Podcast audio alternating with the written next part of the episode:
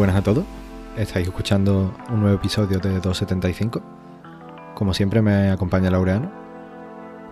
Hola, muy buenas. Y como invitado hoy tenemos a Paco. Buenas, ¿qué tal? Paco es un estudiante, bueno, ya terminado la carrera de química. Se dispone a hacer un máster con el que poder ocuparse a la, a la profesión de, de la educación. Y también es Nintendero, entre otras cosas. Fan de Nintendo y eh, de los aditivos alimenticios. Una persona bastante informada en el tema de, de, los aditivos alimenticios. Y hoy le hemos traído para que nos hable un poco de todo ello. Así que bueno, Paco, si empiezas contándonos qué son los aditivos alimenticios. Pues mira, eh, los aditivos alimenticios básicamente eh, son una serie de compuestos o sustancias que las industrias eh, pues agregan intencionadamente a sus alimentos, bien porque mejoran las cualidades desde un punto de vista tecnológico o bien porque lo hacen más, más interesante al alimento. Eh, por ejemplo, ¿qué te digo? Eh, a los productos de bollería se les suele añadir aditivos porque así se evita que la grasa que lleve se enrancie, o por ejemplo a los yogures de fresa se les suele añadir un colorante que es el carmine para que obtenga ese color rosado y parezca más apetecible. En definitiva, se añade porque mejora las cualidades de un alimento o incluso su aspecto también. Eh, en el momento que se añade, se puede decir que ya empieza a formar parte de ese alimento que la industria pues te está vendiendo. ¿Y en, el grupo de los aditivos se incluyen cosas tan normales como los conservantes o no? Sí, eh, los aditivos tienen muchas categorías, desde conservantes, colorantes, estabilizantes, eh, emulsionante, también hay otros que son eh, potenciadores de sabor, hay muchísimo. Y la verdad que sí, el tema de los conservantes es bastante interesante, puesto que quieras o no, desde la antigüedad ya se venían usando. Por ejemplo, cuando se hacían los largos trayectos en, barco, eh, la carne lo que hacía era meterse en salazón, porque era la única manera que se. porque el frío ahí no existía. No se podía conservar la carne. Ellos no tenían eh, unos tanques frigoríficos donde poder conservarla. La manera más factible era haciéndolo en salazón. No es un aditivo alimenticio como tal, pero eh, constituye la función de un claro conservante. O sea, vale. O sea, el, salazón solo entiendo que es simplemente sal, sal gorda, por así decirlo. Sí, exactamente. El salazón es introducir a un alimento, generalmente son carnes, en, grandes recipientes donde tú lo que tienes es sal y básicamente eh, salarlo y de esa manera la sal crea un ambiente que no es favorable para las bacterias, hongos y otras especies que puedan infectar al, al alimento. De hecho, mm, cuando te comes, por ejemplo, la típica mojama de atún, eh, básicamente está salada aparte de también estar pues eh, metida en aceite. Eso depende de la técnica o de quien te lo venda. Bueno, como yo no tengo mucha idea de todo esto, voy a tirar un poco de vuestros apuntes, ¿no? Que tenemos aquí en el guion. Así que te voy a preguntar porque cuando vemos los ingredientes de un producto, eh, siempre tenemos en bueno, en el mismo párrafo, digamos, tanto los ingredientes naturales, bueno, los ingredientes naturales, los ingredientes como tal y los aditivos. ¿En qué, digamos, se diferencian principalmente? Eh, pues básicamente el ingrediente es lo que forma mm, parte del alimento en cuestión y es lo que define al alimento, es decir, es lo que hace que el alimento sea lo que es y no otra cosa. Eh, los aditivos, como hemos dicho, son unos compuestos químicos opcionales, por supuesto, que la industria química decide, perdón, la industria alimentaria decide añadir porque mejora las cualidades de un producto. Entonces, eh, esa es básicamente la diferencia. Por ejemplo, eh, ¿qué te digo yo? En, un paquete de, de, salchichón los ingredientes pueden, pueden ser carne de cerdo, carne de pavo, grasa de cerdo y los conservantes pues son los números E que te vengan. Eso ya depende también de, la etiqueta y tal. Pero bueno, eh, como han dicho, interés químico, interés tecnológico porque mejoran el sabor y tal.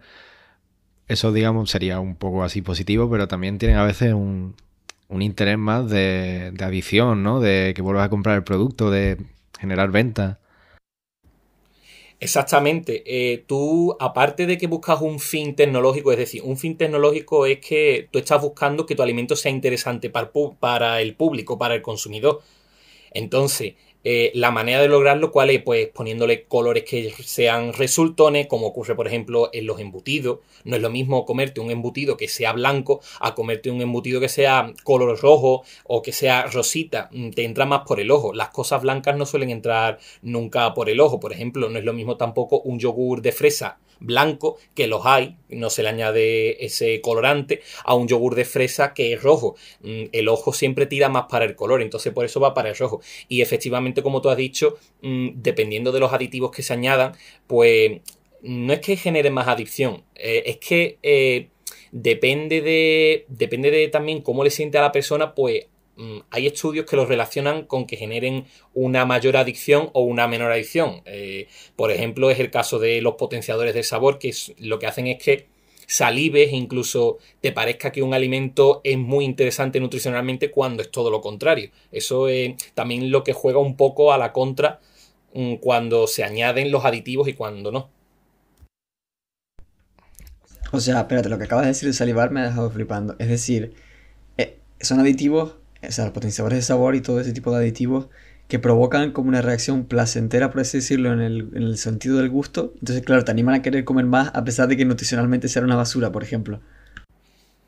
Exactamente. Eh, cuando. A ver, generalmente, ¿vale? Ocurre que cuando una, una fábrica, ¿vale? Decide añadirle glutamato monosódico, ¿vale? Que es el potenciador de esa. Hay otro, pero el glutamato monosódico es el más común. Cuando una fábrica, decir, una industria alimentaria decide añadirlo a su producto, es porque. Mm, generalmente, mm, dos motivos. Quiere que el consumidor lo consuma en grandes cantidades o que cuando se acuerde de tu producto, mm, diga, bueno, este producto estaba muy bueno, lo volvería a comprar. Ese es uno de los motivos. O el otro de los motivos es porque la industria que lo ha realizado sabe que su alimento es tan pobre en calidad que la única manera que tiene de hacerlo atractivo es echándole glutamato. Al echarle glutamato, pues claro, el glutamato es un es que esto también entra un poco en, el tema de lo que sería el cerebro, porque actúa como un receptor y lo que hace es que se libera, se libera, em, se libera una serie de hormonas. Eh, esto hace que se produzca un efecto, que entonces lo que hace básicamente es que eh, tú salives cuando estás probando algo que tiene glutamato o te, recuerde básicamente, cuando te estás acordando de ese producto, diga, mm, pues me comería ahora, unas patatas rufle, por ejemplo, que lo llevan mucho y, se usa mucho ahí, la verdad. Pues que soy yo, literal. Es verdad, tú eres muy fan de las rufles esas, ¿no? Terrible, terrible. Bueno, tenemos aquí ahora, que me ha hecho gracia porque pone en, en la escaletilla, ¿qué comidas suelen llevarlo? Yo creo que más bien, ¿qué comidas no lo llevan, no? Porque hoy en día eh, hoy en día, para que. Para tú encontrarte un alimento que no tenga aditivos, te tendrías que ir, yo qué sé, al campo o criar tu venado. En definitiva, extraerlo desde la forma más tradicional posible. Entonces, hoy en día sí, es bastante difícil ir a un supermercado y no encontrarte con productos que ya vengan envasados que no tengan aditivos. Porque como hemos dicho, los embutidos los llevan, las patatas fritas de sabor los llevan. Eh, la propia sal lleva un aditivo alimenticio que, si no recuerdo mal, es el ferrocianuro de sodio, de potasio, perdón, que lo que hace es que la sal no se aglomere. Es que hasta en la sal hay aditivo. Eso es lo que hace que no se queden todos los granos pegados y los granos queden suertecitos. Porque, claro, no es lo mismo echarle un pegotón de sal que echarle, poder echarle los granos que tú quieras así con miles de cosas. Mm, fruta envasada congelada, fruta, mm, fruta no, perdón, eh, mm, hortalizas que estén envasadas también llevan un aditivo, eh, infinidad de cosas, bebidas, refrescos, la propia leche cuando, cuando te dice, esta leche eh, tiene alto contenido en calcio. Bueno, simplemente eso significa que se le ha añadido un aditivo que, son, que es el ortofosfato de calcio, que lo que hace es que le aumenta el contenido en calcio. Y claro, eso puede hacerlo más atractivo hacia un público o no, pero que después el efecto sea el deseado, pues eso está también por, por averiguar. Sí, claro, a ver, además la otra parte de esto es que toda la normalización de, todo este tema de los alimentos con, todo tipo de aditivos y tal es que ha dado lugar al lado completamente contrario, y es que ahora hay un montón de productos que se anuncian como sin conservantes ni colorantes, como si fueran los buenos, ¿sabes? Como si ahora fueran los, superiores de la comida. No sé qué opinas de esto. Pues opino que, que quizá eso pueda tener una parte positiva que, es decir, la industria se está, se está, eh, está diciendo nuestros consumidores demandan productos que no sean tan artificiales y o bien reducen los aditivos que le añaden o bien pues simplemente no se los echan. Aunque esto incluya mm, que tengan que aportar las industrias más dinero para nuevas vías de investigación de cómo poder almacenar los productos porque y de cómo hacerlos porque quieras o no eh, una cosa que tú estás haciendo toda la vida mediante el camino A ahora te dicen que los hagas mediante el camino A pero un poquito modificado porque le has cambiado otra cosa pues eso da lugar a un camino B que incluye investigación nuevas eh, nuevos desarrollos mm, tienes que ver también si eso realmente le sale rentable a la empresa. De hecho, recuerdo una polémica que, ocurrió con una marca española que era la asturiana, que ellos anunciaban un yogur que decía que era rosita, era no sé si sabor fresas, frambuesa, en definitiva. El yogur tenía color rosa. Y ellos decían que no tenía aditivos alimentarios. La cosa es que la gente le sacó por las redes sociales los colores, puesto que llevaba un aditivo, que ahora mismo no te sabría decir el código, pero sé que era zumo de remolacha y claro, el zumo de remolacha, cuando tú lo extraes, da un colorante. Entonces, ese colorante, ¿vale? Pues mm, era un aditivo. Y ellos estaban publicitando un yogur que no tenía aditivo, lo cual creo que ya roza, roza no, se mete bastante en el margen de la ilegalidad. Y entonces tuvieron que reformular lo que es el eslogan diciendo sin, sin aditivos artificiales. Y claro, como tú ese aditivo lo sacabas mediante el zumo de la remolacha, pues ya la gente no se te puede quejar. Pero tiene una vuelta de tuerca que, que la gente también es espabilada y cada vez hay más gente mm, informada, de hecho, con todos los movimientos que está habiendo de real fooding y tal. Es muy. es bastante interesante. Sí, es que eso te iba a decir que, o sea, cuando lo estabas explicando estaba pensando, bueno, claro, pero que el zumo de remolacha suena bastante natural, quiero decir, es verdad que sería ilegal decir que no lleva aditivo si es un aditivo, pero claro, a lo mejor lo que, tienen empezar, lo que tienen que empezar es hacer distinciones entre los naturales y los artificiales, porque a la gente le da un poco de yuyu. Que bueno, que tú como químico, o sea, imagino que opinarás, o bueno, por lo que has dicho alguna vez, que obviamente no todos son malos, quiero decir, no, no puedes coger y decir, ah, esto lleva esto que es artificial, automáticamente es malo, o sea, para algo avanzado la ciencia, digo yo. Exactamente, lo que ocurre, lo que ocurre con el tema de este aditivo es natural o este aditivo es artificial. Eso no es más que. es un poco chorra porque tú tienes que investigar y ver qué efecto tiene ese aditivo. Por ejemplo, te pongo un ejemplo claro. Eh, la cúrcuma, perdón, la curcumina es un colorante que se extrae de la raíz de la cúrcuma, que es una, una raíz familiar del jengibre. ¿Y qué es lo que pasa con esto? Bueno, pues que eh, el colorante podrá ser lo más natural que tú quieras y el origen más natural que tú quieras, pero para extraer ese colorante mm, han tenido que emplear disolventes químicos. Mm, no sé si llegaría al nivel de lo que es el tolueno y tal, pero um, disolventes orgánicos hay que utilizar. Que ya luego quede resto o no quede, pues eso ya es otra historia, depende de la pureza. O simplemente un caso más sencillo, por ejemplo, lo que es el colorante carmines, ese colorante que es el E120 se usa en yogures, eh, mermeladas, eh, en galletas, se usa en pasteles, bollería, en muchísimas cosas. Ese colorante también tiene un origen más natural imposible, que es básicamente coger una especie de cochinita que lo que hace es que la matas, se seca, la. Perdón, se seca, no.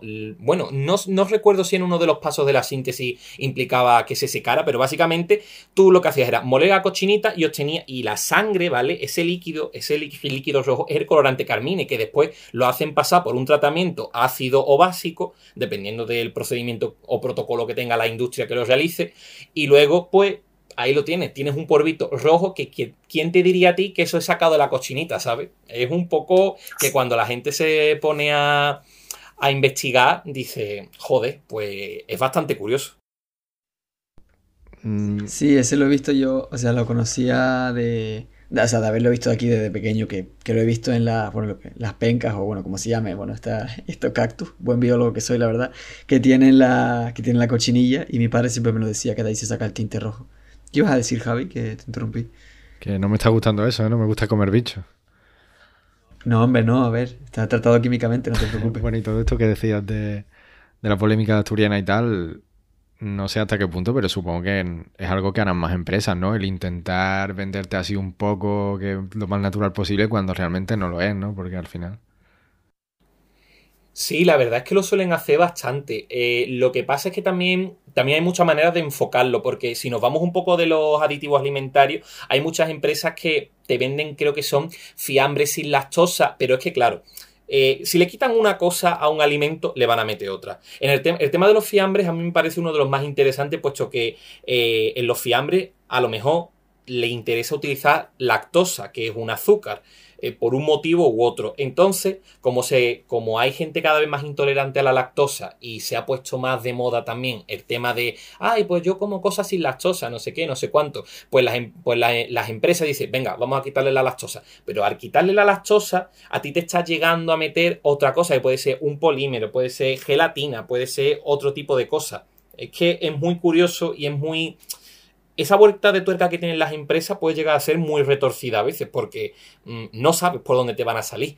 Es muy, ya te digo, es muy retorcido. O por ejemplo, Colacao sacó hace nada eh, el colacao hecho con avena, que decía que era lo más natural posible que no tenía azúcar. Ojo, cuidado, no tiene azúcar, pero tiene maltodextrina, que la maltodextrina actúa como un endulzante que cuando llega supongo que no sé si al estómago lo que son ya el intestino, las enzimas que hay lo que hacen es que los rompen, los rompen y al final eso es azúcar. Entonces, decirte a ti que ese colacao se lo podrían tomar los diabéticos eh, no sería lo más acertado porque al final ese polímero de glucosa se va a romper, va de glucosa en tu cuerpo y va a dar un pico glucémico. Entonces, hay que manejarlo con mucho cuidado, la verdad.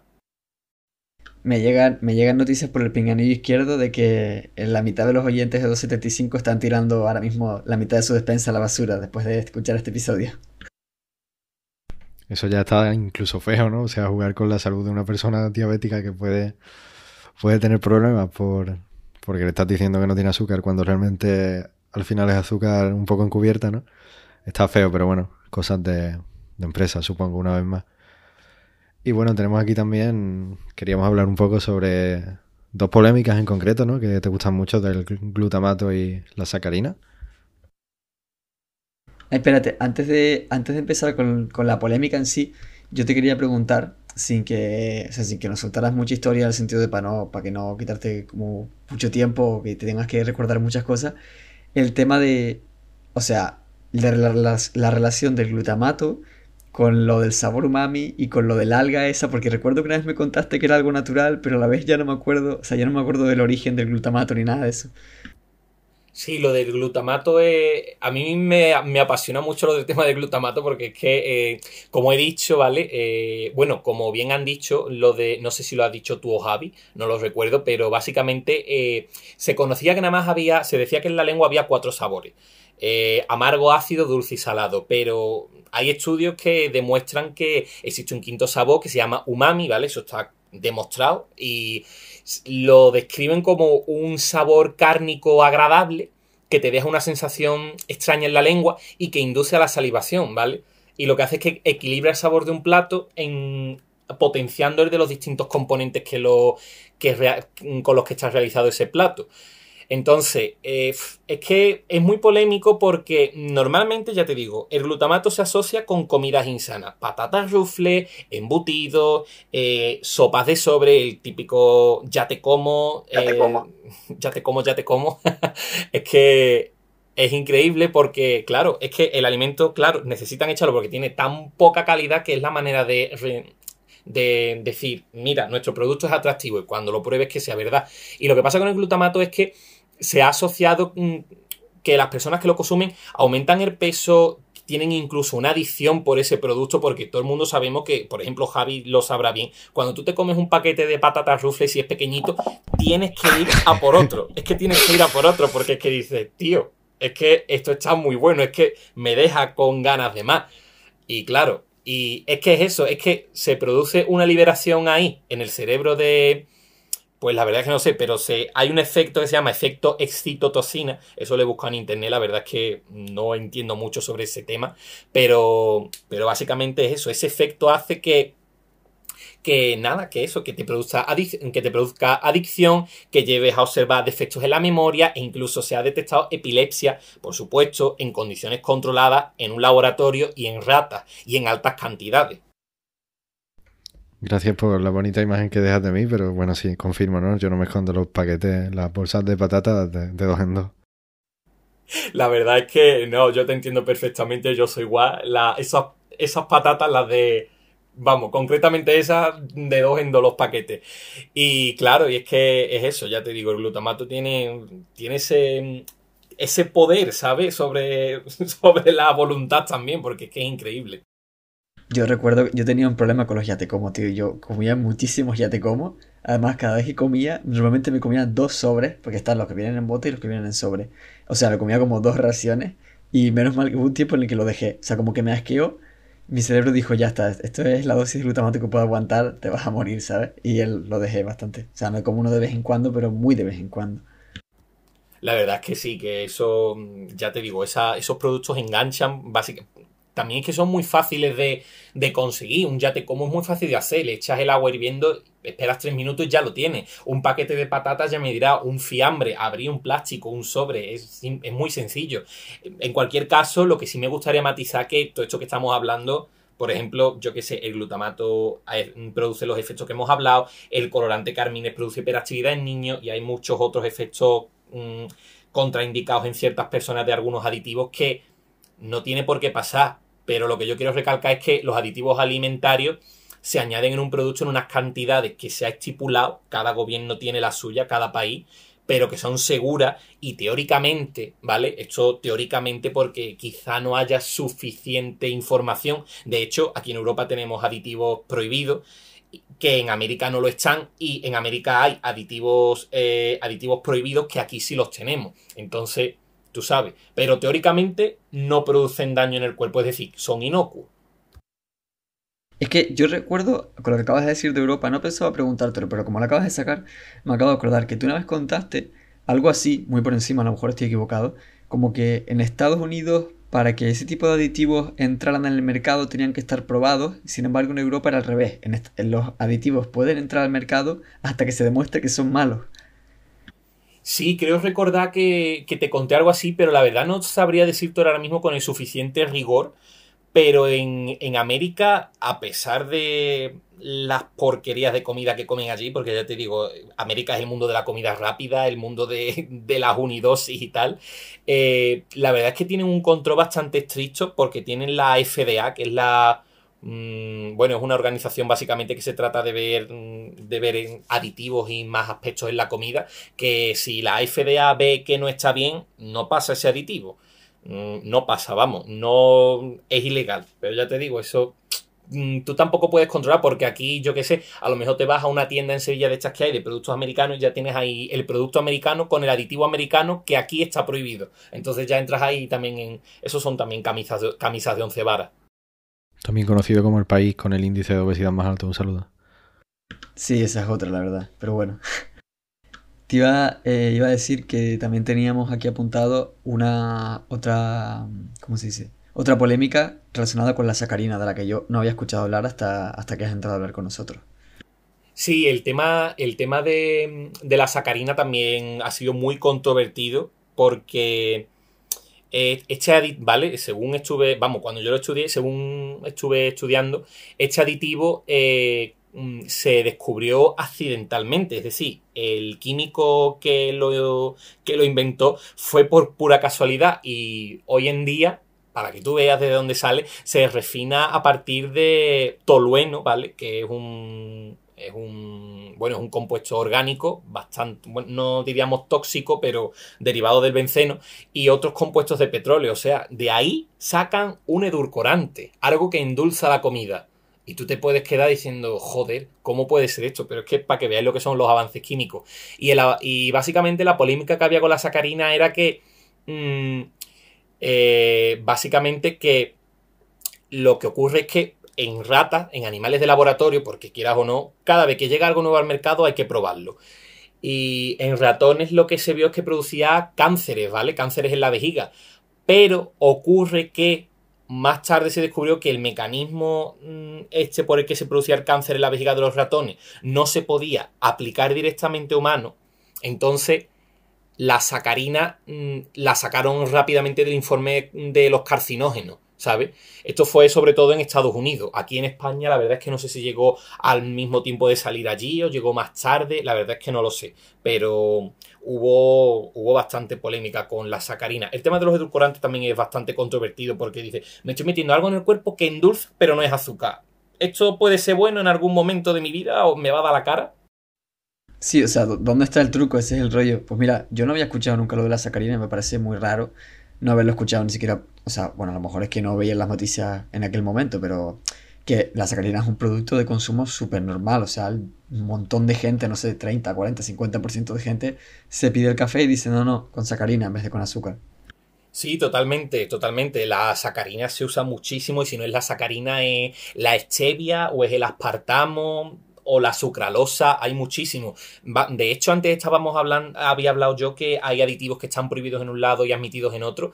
Y de hecho, la sacarina eh, está admitida en España, pero fíjate, está prohibida en Francia y en Canadá. O sea que. Está prohibida la sacarina. En ¿La sacarina está prohibida en Francia? Según yo he buscado y de el trabajo este que te comenté que hice hace tiempo, sí, está prohibida en Francia y en Canadá. Y la verdad es que me resulta bastante curioso. Quizá el trabajo es verdad que lo hice hace tres años, a lo mejor han cambiado las cosas, esto no vamos a ponerlo entre comillas, pero que hay mucho, muchas cosas que entran en polémica y, son completamente descartadas. Bueno, ya han cambiado las cosas o no, estuvo prohibida, o sea que. Claro, es una. Es como un, un. Quiero decir, es bastante choqueante, ¿sabes? Un país de aquí al lado, europeo, pegado al nuestro, en el que estuvo prohibido algo que se consume normalmente, pero bueno, imagino que la ciencia es así. Sí, no queda otra. La ciencia va avanzando y vas descubriendo, pues, pues si es tóxico o no es tóxico. Claro, es que los edulcorantes muy atractivos, sobre todo para las personas diabéticas o incluso las personas que se consideran sanas en el sentido de que hacen deporte. Y bueno, todo el mundo sabemos que el azúcar caca es malísima. El azúcar, si la puedes evitar, mejor. Pero claro, mmm, la única manera que tienes de endulzarte el pastel, el bizcocho, el turrón, el pastel, lo que sea, es echándole un edulcorante. Y ahí ya entra la sacarina, el aspartamo, el stevia. Pero igualmente yo pienso que tiene un hándicap bastante gordo y es que yo no sé si habréis probado el típico, el típico café que te tomas con los abuelos que le echan la pastilla de sacarina porque son diabéticos. Te metes una pastilla de sacarina en la boca y eso que sabe, eso sabe asqueroso, sabe amargoso, porque deja un, no se sabe por qué, pero deja un retrogusto que no gusta nada. Y ese es el contra de los edulcorantes. Recomiendo haber, recomiendo no, joder. Eh, recuerdo, reconozco haberlo probado, plan de pequeño, lo típico, ver una pastilla y decir, ¡juá! Esto seguro que es como un caramelo o algo así. Madre mía, qué asco. Buen intento. La verdad es que sí, que resulta bastante. Es bastante asqueroso porque te deja un amargor en la boca. Y así otra polémica que me acuerdo ahora mismo. Eh, creo recordar que las Partamos también había una polémica, básicamente por lo mismo, daba linfomas y leucemia en rata pero nuevamente en este estudio que se realizó, ya esto no fue porque hubo un mecanismo que no se pudiera explicar en la vejiga de las ratas y tal. Es básicamente porque el estudio que se hizo se hizo de una manera tan extraña que dijeron, fuera, lo descartamos. No se llega a la conclusión de que es seguro.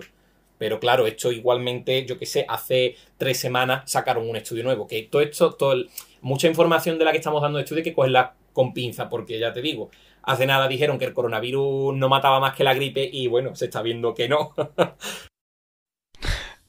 me encanta la palabra aspartamo porque no, por algún motivo me, me hace imaginar como, una, como un pantalón de panas, una tela así, no sé por qué, me, produce ese recuerdo.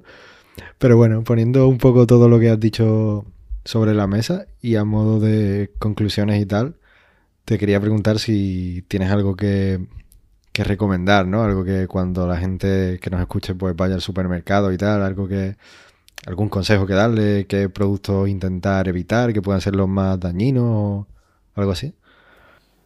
Pues mira, básicamente la recomendación que yo creo que sería la más interesante es que eh, a pesar de lo que digan muchos nutricionistas, bueno, a ver, yo tampoco quiero entrar en un conflicto, pero mm, es que depende también, hay muchas ramas, pero básicamente yo creo que se puede comer de todo. En, siempre que lo hagas con conciencia, priorizando siempre fruta fresca, fresca y carne fresca, ¿vale? Y yo creo que siguiendo básicamente ese consejo, mm, lo tienes todo ganado. Mm, tú sabes, no caer en lo que son los pasteles, no caer en lo que son los caramelos, no caer en los refrescos azucarados. Eh, básicamente, eh, un tip que pueda darte es que se lea muy bien las etiquetas, que si no se entiende nada es tan fácil como buscar qué es algo en Google, que se pierde un momentito y yo creo que, que es bastante interesante, quieras o no, es un tiempo que tú dedicas a formarte y a decir, hostia, pues este producto lo compré otra vez y leí que esto era malo. Vamos a, vamos a intentar evitarlo. O por ejemplo, algo tan sencillo. Compro un embutido que tiene glutamato monosódico, pero sé que hay una alternativa que no lo tiene. Voy a probar la alternativa que no lo tiene, a ver si me gusta. Y si me gusta, es un aditivo que me estoy quitando, ¿sabes? Es hacer un balance de todo y ver al final qué es lo que te conviene más. Por supuesto, mm, también puede llevar un incremento del precio. Esto ya entra mucho en conflicto con los intereses de cada, de cada uno. Claro, quizá un punto medio, ¿no? Digamos, entre comprar sin mirar lo más mínimo y luego el otro extremo de, del real fooding de Carlos Ríos, ¿no? Por así decirlo, de mirar cada producto súper minuciosamente, rechazar todo lo que tal y al final limitar el supermercado a un 15%, ¿no? Un equilibrio entre ambas cosas. sería tu, tu forma de comprar, digamos. Sí, puede ser. Es que también lo que ocurre con el real fooding es que, eh, verá, yo no critico el movimiento ni nada. Me parece, el movimiento me parece la hostia. No, no, no, no. Yo tampoco. O sea, te digo por, por preguntarte que, cuál es tu forma de actuar en el supermercado. ¿no? Yo no estoy criticando nada. No, no, yo me refería a, vamos, a lo que yo estaba hablando, pero bueno, si nos cercioramos a la pregunta, eh, pues básicamente eh, sí, básicamente lo que yo hago cuando voy al supermercado, yo qué sé, leer mucho las etiquetas, yo más o menos, también es verdad que yo ya tengo una base, podrá ser más chica, menos chica, mediana, grande, pequeña, eso no importa. Pero al final, con lo que tú vas leyendo, pues te vas formando. Y básicamente, pues ya te digo, evitar las cosas que tengan sobre todo mucha azúcar. Y si hablamos solamente de aditivos, pues intentar alejarte de las cosas que tengan glutamato y que tengan. y que tengan excesivos colorantes. Unos cereales que tengan muchos colorines, mm, eso no se lo comería tu abuela, ¿no? Pues ya está. Mi consejo es cómete lo que se comería tu abuela. Impresionante, creo que ese puede ser el mejor resumen del episodio del podcast. Es que es totalmente, vamos, mm, ya te digo, nunca falla, ese consejo es, de los mejores. Yo te iba a decir que hablando de esto me recordaste, ¿tú has llegado a probar o te has interesado alguna vez en las apps estas que es que yo la, pruebo un tiempo, que escaneas el código de barras del producto y te dice qué aditivos tiene y te pone como una lista de una puntuación y te da también como alternativas más sanas, ¿sabes? Pero claro, yo recuerdo que esas apps algunas veces eh, pecan de alarmistas, ¿sabes? Tipo, te ponen algún aditivo y te lo ponen así como, no sé, cancerígeno mortal, te vas a morir en dos días y a lo mejor es un poco exagerado. Entonces, claro, es difícil encontrar el punto medio si las usas. Sí, el tema de las aplicaciones es otro tema bastante interesante y, y es que, claro, es lo que tú dices, es bastante alarmista, pero si te pones así, yo qué sé, la verdad es que no sé decirte, pero el tema, a ver, los, como ya he dicho, lo vuelvo a recargar, eh, los aditivos añadidos en la manera en la que están son totalmente sanos, inocuos y no producen nada. Esto todo muy cogido con pinzas. La ciencia está constantemente avanzando y ya sabemos lo que es la ciencia. Un día cambia, otro día no. Entonces, pues, pues básicamente es eso. Tampoco decir, yo qué sé, porque te comas un paquete de patatas rufle una vez a la semana. Si eres una persona que no tiene obesidad eh, no tiene otras patologías de tipo corazón o colesterol, yo no creo que pase nada, la verdad. Y, y una, una vez al día tampoco, ¿no? Hombre, eso ya pregúntale. Hay un Instagram muy interesante eh, que, que, son la. son una. es una madre y una hija que crearon un branding que me parece buenísimo. Que es eh, ¿cómo se llamaba? Future Life 21. Que la verdad es bastante interesante porque es lo que ella dice. Dice, intentad comer bien el 90% de las veces. Y el 10% de las veces, pues si queréis comeros un helado, comérselo. O si queréis hacer esto, pues comérselo. Pero intentad siempre ser, como ellas dicen, han escogido bien su marca, intentar ser futuro, ¿sabes lo que te digo? Intentar, como el real fooding, ir a lo básico, a lo que es la comida, a lo que se comería tu abuela. Pero eso también lo tiene el real fooding de Carlos Río, ¿no? Como un 10% de tiempo que puedes hacer así un poco de trampa.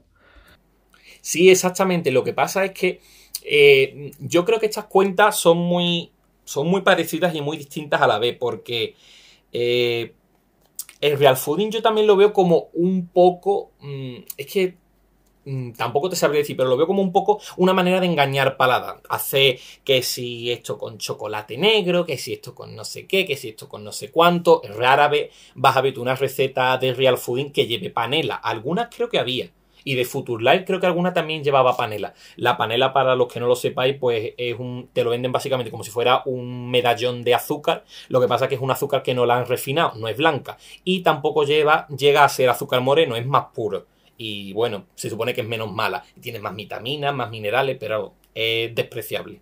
Así que, pues ahí está el kit. Por favor, o sea, no, no aguanto más. ¿Quién es el Carlos Ríos ese? Aunque sea poniendo en contexto, ¿es un cocinero o es un Instagram? Pero es que no entiendo cómo no conoces a Carlos Ríos en 2020. En, julio, bueno, agosto casi de 2020. Carlos Ríos básicamente es un nutricionista que a mí me parece que ha hecho bastante bien su trabajo, que básicamente, resumiéndolo todo mucho, muchísimo, es comer lo que se comería tu abuela y y comer sano, comer como se comía antes, dejarse de ultraprocesados como lo llama él, que eso es otra, otra cosa. Creo que el término ultraprocesado no está registrado, eso es algo que se ha inventado él.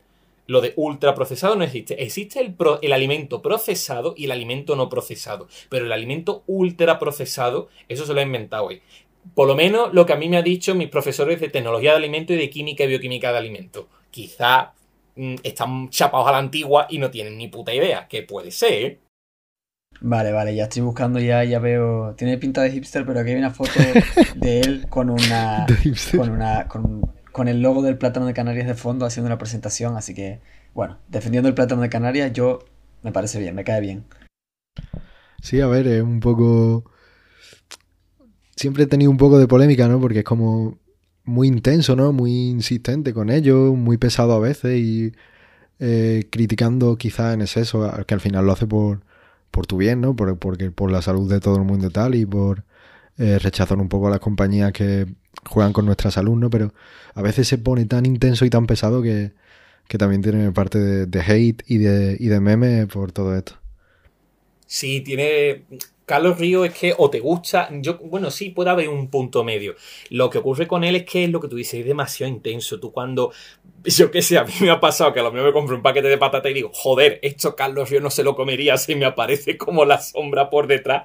Y digo, joder. Con un machete, ¿sabes? ¿no? Exactamente, dice, no te lo comas. Y, y quieras o no, puede llegar incluso a hacerte un poco de, no de mella, pero sí como de concienciarte y decir, vale, voy a intentar no comerlo, voy a intentar, voy yo qué sé, es eh, la verdad que tan intenso y tanta persistencia que tiene, luego resulta en, algo bueno para ti, ¿sabes? Que es lo que tú dices, al final lo que intenta hacer es que intentemos comer bien y que nos dejemos de las porquerías de las compañías, rollo alcohol, tabaco y muchos más alimentos. Pues sí, pues no sé, le echaré, le echaré un ojillo para... o sea, no voy a mentir, le echaré un ojillo a algún vídeo a ver si, si cambia un poco mi, mi dieta al menos, porque yo sí que la mayoría de cosas las como sanas, pero sí que peco mucho en lo dulce, como muchos cereales, mucha bollería. Hoy compré como, no sé, dos cereales diferentes de chocolate, o sea, dinosaurio, unos tresor y luego un pan brioche con bolitas de chocolate. Soy literalmente lo peor. Dios mío, ya ves, eso, eso, esos cereales están buenísimos. Y los brioches con que son así dulzones. A ver, ¿para qué hablas? Que yo todavía no he cenado. yo tampoco, ni tampoco, pero voy a cenar sushi que lo hice antes y... Bueno, me han ayudado, obviamente no, no sabía hacerlo solo.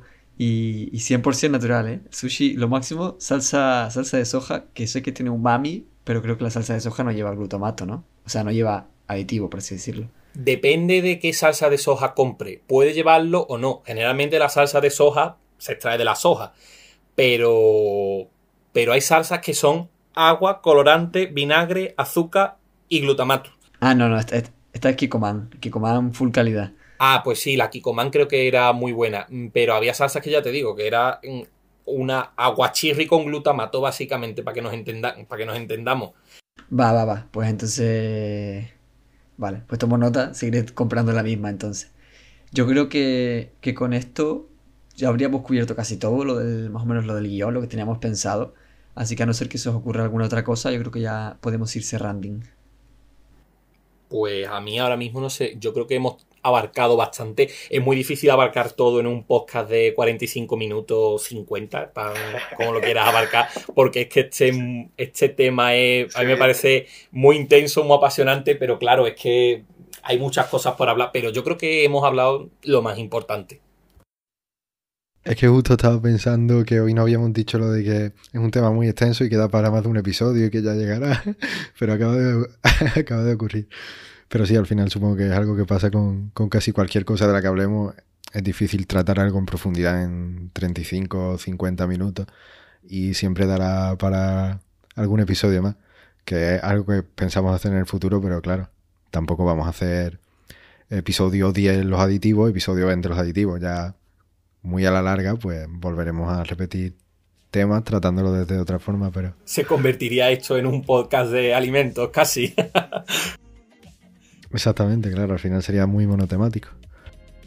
Pues eso, yo te quiero dar las gracias por venir, Paco, porque teníamos bastante ganas de hablar de este tema. Nada, yo encantado, de verdad. Tenía también muchas ganas de venir y aportar mi granito de arena. Pues nada, yo creo que con esto ya, ya es todo. Y bueno, esperamos que, os haya gustado este episodio así un poco más informativo, que los últimos habían sido demasiado de cachondeo. Este ha sido bastante así, interesante con un invitado realmente experto en el tema, no como, no como otros, no como Jesús. y, un saludo, Jesús. Y nada, que... Y eso, pues nada, eh, un saludo y nos vemos en el próximo episodio. Hasta pronto. Un saludo, encantado.